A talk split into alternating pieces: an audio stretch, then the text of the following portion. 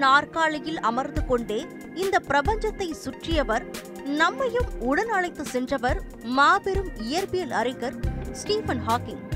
வாழ்க்கை எவ்வளவு கடினமுள்ளதாய் தோன்றினும் நீங்கள் அதில் ஏதேனும் செய்வதற்கும் வெற்றி பெறுவதற்கும் வாய்ப்புண்டு என்று கூறிய ஸ்டீஃபன் ஹாக்கிங் தனது கூற்றுக்கு இணங்க வாழ்ந்து மறைந்தார்.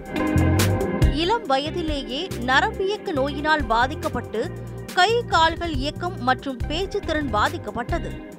மனிதன் சாதாரணமாக வாழ்வதற்கான எந்த சூழலும் இன்றி சர்க்கர நாற்காலியில் அமர்ந்து கொண்டே இயற்பியல் உலகையே கட்டி ஆண்டவர் ஸ்டீஃபன் ஹாக்கிங்.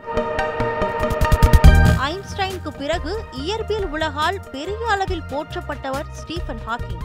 ஆயிரத்து தொள்ளாயிரத்து எண்பத்தி ஐந்தாம் ஆண்டு ஏற்பட்ட நுரையீரல் அலர்ஜி காரணமாக அதுவரை சிறிதளவு பேசி வந்த ஹாக்கிங்கின் குரல் மொத்தமாக மௌனமானது.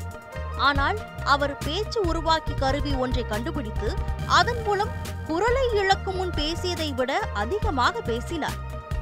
தனது வாழ்நாளின் கணிசமான பகுதியை பிளாக் ஹோல் பற்றியும் பிரபஞ்ச பேரழிவையும் ஆய்வதற்காக செலவிட்டார்.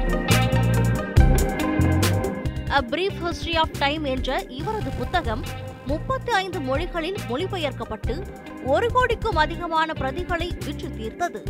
வேற்று கிரகத்தில் வாழ்வதற்கான ஆராய்ச்சிகள் அவசியம் என்பதை தொடர்ந்து வலியுறுத்தி வந்தார். Time machine black hole alien big bang theory என அண்ட அறிவியலின் பல பக்கங்களுக்கு விடை தேட முயன்றார். அதில் ஓரளவுக்கு வெற்றியும் பெற்றார். வியட்நாம் மீதான போர் ஈராக் மீதான அமெரிக்க படையெடுப்பு உள்ளிட்டவற்றுக்கு தன் வீல் சேரில் பயணித்தபடியே குரலே இல்லாத நிலையிலும் குரல் கொடுத்தார் இந்த Stephen Hawking. Santhosh news seven Tamil.